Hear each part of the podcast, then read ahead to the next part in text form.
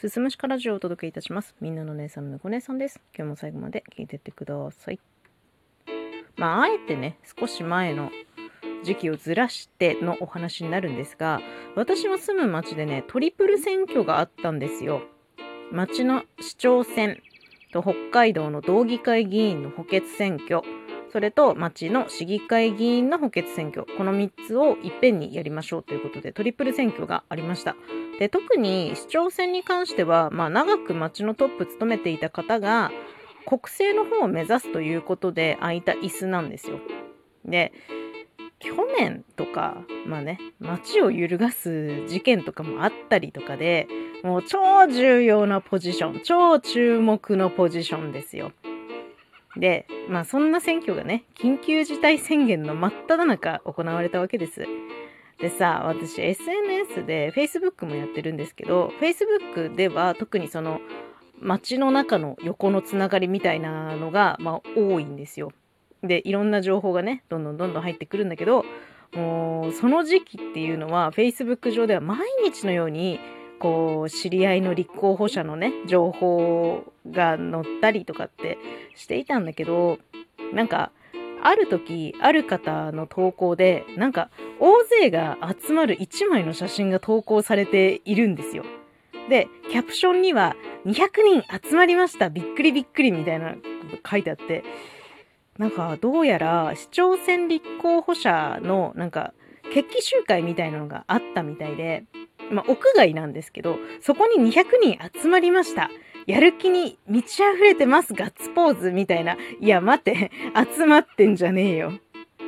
こちとらね、緊急事態宣言で酒類の提供禁止されて、もう個人としても人の多いところ行かないように気をつけているのに、決起集会ってオンラインでもいいだろ。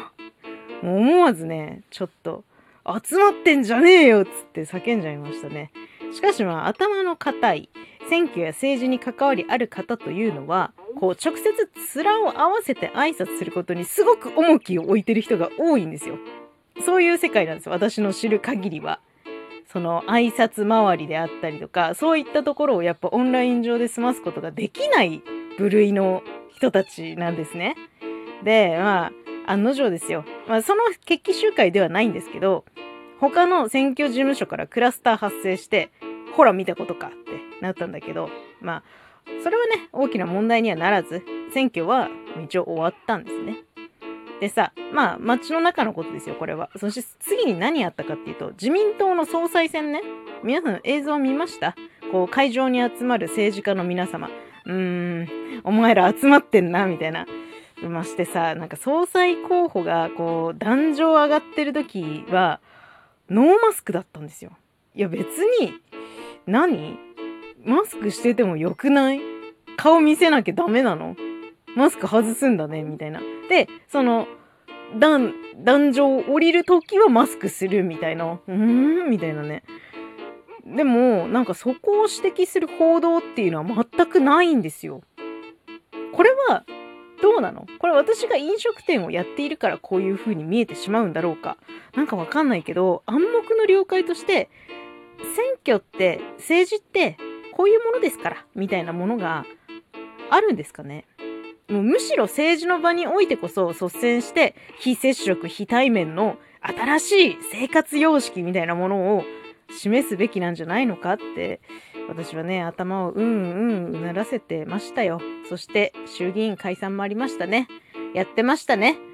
万歳三唱大声上げてんなっつって。ねえ本当にまたねこれから選挙っていう風になりますからまたうんうんなるんだろうなと思います。うん。集まってんな。集まってんじゃねえよって。いやほんと世知辛い世の中だと思います。今日はねちょっとまあ愚痴です。最後まで聞いていただいてありがとうございます。また次回もよろしくお願いします。